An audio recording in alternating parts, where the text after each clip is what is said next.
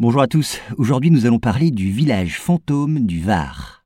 Alors en 1970, les habitants du village de Brovès, dans le Var, sont expropriés et relogés dans la commune voisine de Seyan. Dès lors, eh bien, cette petite ville disparaît pour faire place à un camp militaire. Et pour l'instant, les projets de restauration sont restés lettres mortes, vous allez voir. Donc on l'a dit, en août 70, ce village de Brovès cesse d'exister le gouvernement a décidé que la bourgade ferait partie d'un camp militaire qui, avec 35 000 hectares de terrain, devait devenir le plus vaste champ de tir d'Europe occidentale. Mais les pouvoirs publics ne se contentent pas d'organiser l'évacuation des habitants qui trouvent refuge dans la commune voisine. Ils prétendent effacer toute trace de ce village comme s'il n'avait jamais existé.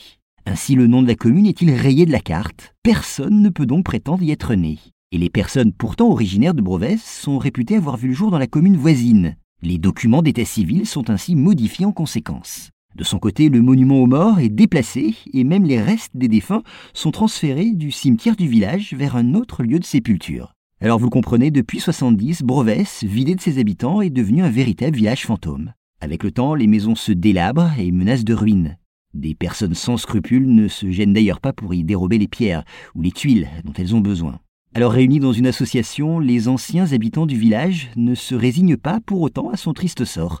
Ils se sont mis en rapport avec l'armée pour étudier d'éventuels projets de restauration. Ces autorités militaires, elles, songent à les utiliser et envisagent de consolider les habitations. Mais faute d'argent, il n'est pas du tout prévu de les restaurer.